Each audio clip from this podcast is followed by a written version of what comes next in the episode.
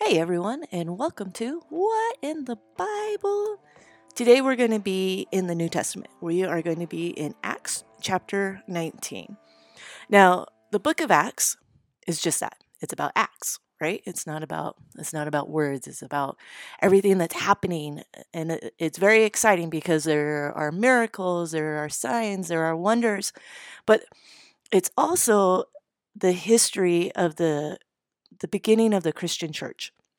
And when you read through it, there it's a mess, right? Because it it's brand new and it's also happening at the same time that uh, during the Roman Empire where there have been Jewish revolts and so those because those who became Christian they were they were in Jerusalem or Judea right and so with the revolts the the Romans told them get out you can't live here anymore and they they in order to separate them so they couldn't revolt as well.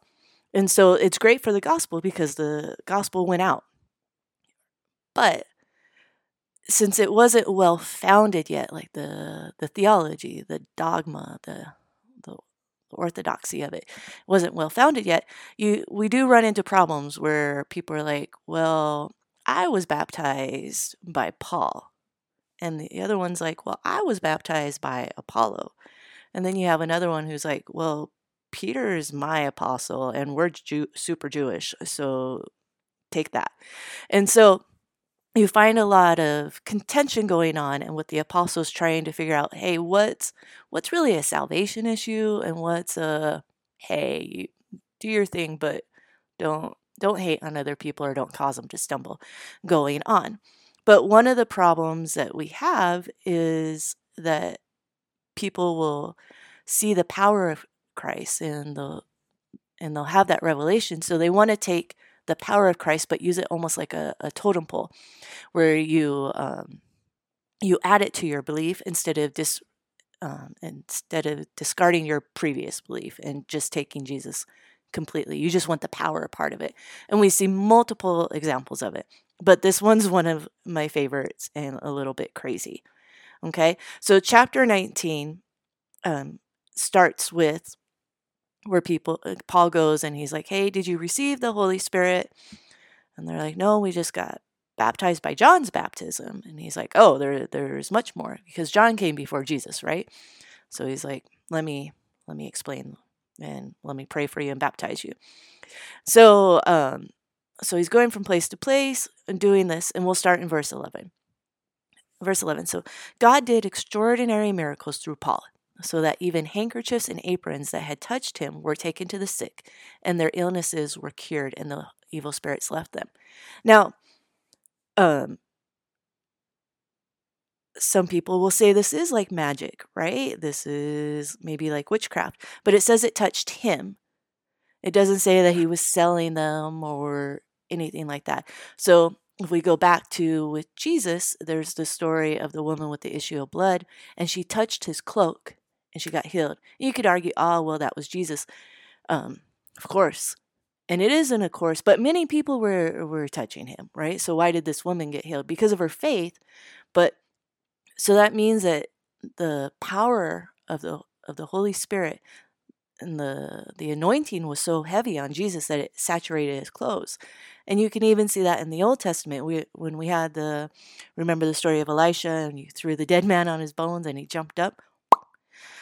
The, the anointing, the power of God, the was saturated so much in the man that his bones held it. Okay? So, moving on. Verse 13.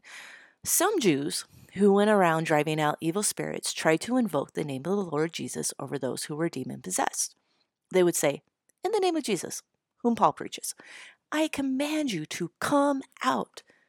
Now, seven sons of Sceva, a Jewish chief priest, were doing this. One day the evil spirits answered them Jesus I know, and Paul I know about, but who are you?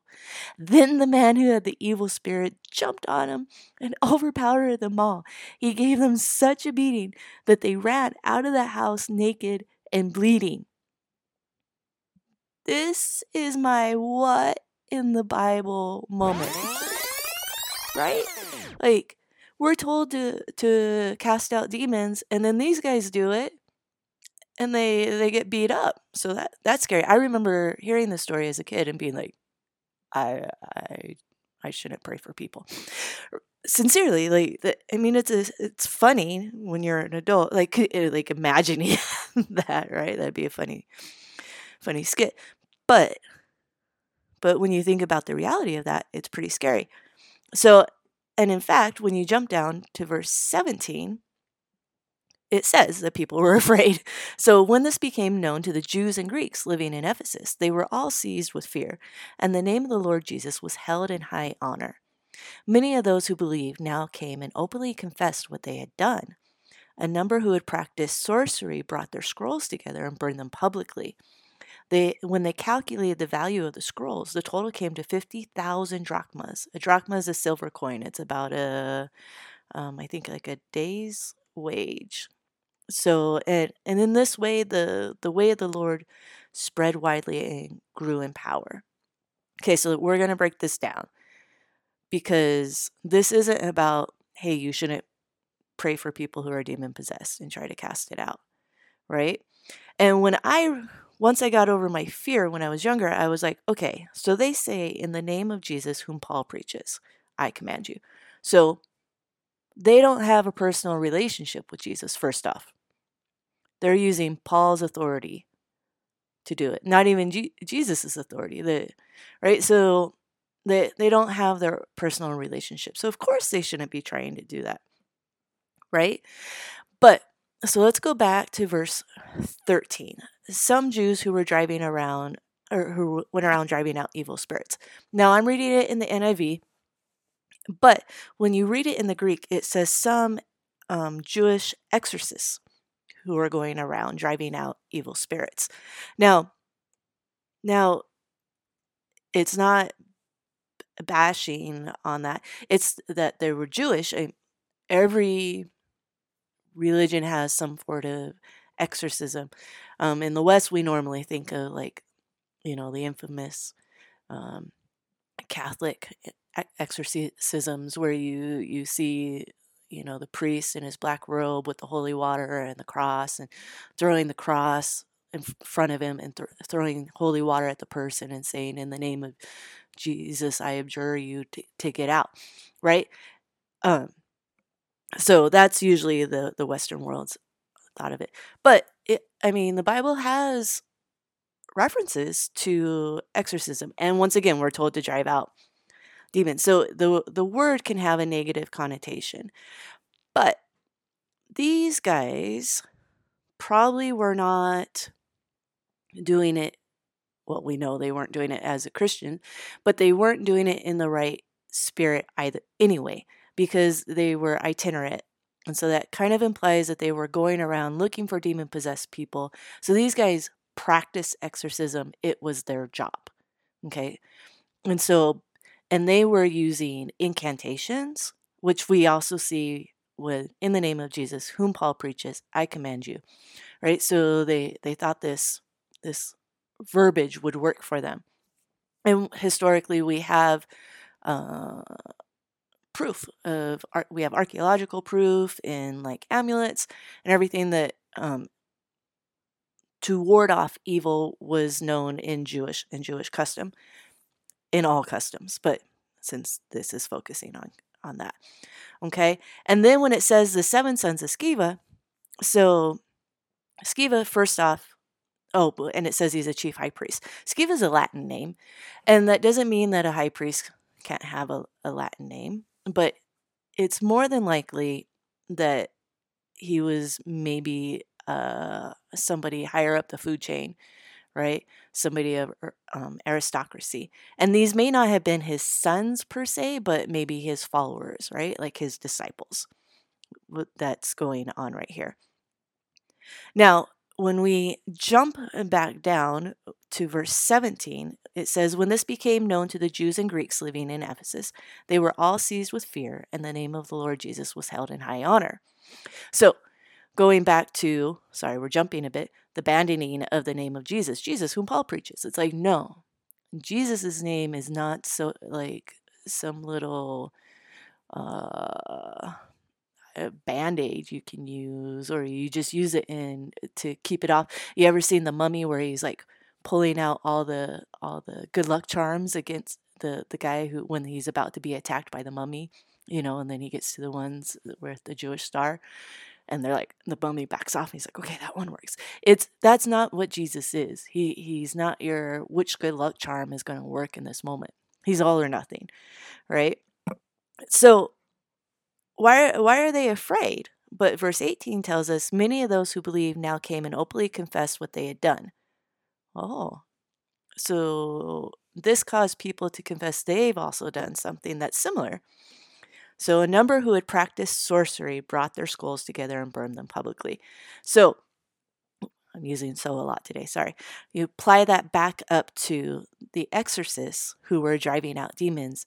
The implication is they were using sorcery and that people who were believers were also using sorcery to try to drive out demons or whatever. So they brought their scrolls and burned them publicly. I mean, what scrolls? Are they just reading books? No, these are scrolls of incantations and curses that and blessings, right? So this is witchcraft. And they came and they burned them publicly. Whoa, so that's a lot going on there, right? So you have these both Jews and Greeks. So it wasn't just, even though the story highlights a Jewish exorcist, it wasn't just the Jews, it wasn't just the Jewish Christians, it wasn't just the Greek Christians. And by Greeks, it just means probably more like Gentile Christians. It, they lived in the city of Ephesus where it was all about magic. In fact, when you read further down, there's a riot in Ephesus because the Christians, once this happened, you know, they they get rid of their idols, they get rid of their incantations, and so the silversmiths and the other idol makers and the people in charge of the temples are furious because because of this revival, they're losing money because nobody believes in it anymore and nobody is using it anymore. Right? And so you should read about the riot. It's pretty interesting. But all that to say, you don't need all these special incantations. You don't need. Jesus isn't. we we don't hold Jesus out like a carrot, right? Hey, let me use Jesus and you can follow me as I follow Jesus and maybe you'll get some, some good deal. No, Jesus is Jesus is good. He, he'll heal them. But you have to have your own relationship with God. That to me is what it really drives down to. These guys did not have a relationship with God. They they were trying to live off of somebody else's relationship. And um, when you get to heaven, it's not going to be like, hey, I knew my pastor and my pastor was a good guy and I followed my pastors and they said all the right things, so I just said what they said. No, no, no. You and you alone stand before God. So in these in this type of situation, it's God's grace and mercy where He's like, "Hey, it's better to take a beating and to realize you're you you're living in sin. You're practicing witchcraft, right? Because manipulation and disobedience, that's really witchcraft. So straighten up and focus on me, and things will fall into line. Wow, that came became a lot heavier than I expected it to be, but that's what happens sometimes. But anyway, so I hope you enjoyed the what in the Bible moment. And I hope that you remember that God is always with you. He's always for you. You just got to put your trust in Him and Him alone, and He will keep you safe. And if you don't have a personal relationship with Him, it's very easy. All you have to say is, Jesus, I believe in you. I thank you for dying on the cross and for my sins. I thank you for ri- rising again so that I can have eternal life. Please take my sins and cleanse me. And then I recommend reading your Bible. It will tell you about it. If you're a brand new Christian or you don't really read your Bible and you don't really know what it's about, I would suggest in starting in the Gospel of John and then going to First John.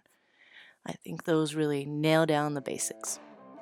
All right, guys, if you have any questions, comments, concerns, um, put them in the comment. Send me, send me an email. Um, the archaeology nerd at gmail.com. Have a great day, guys.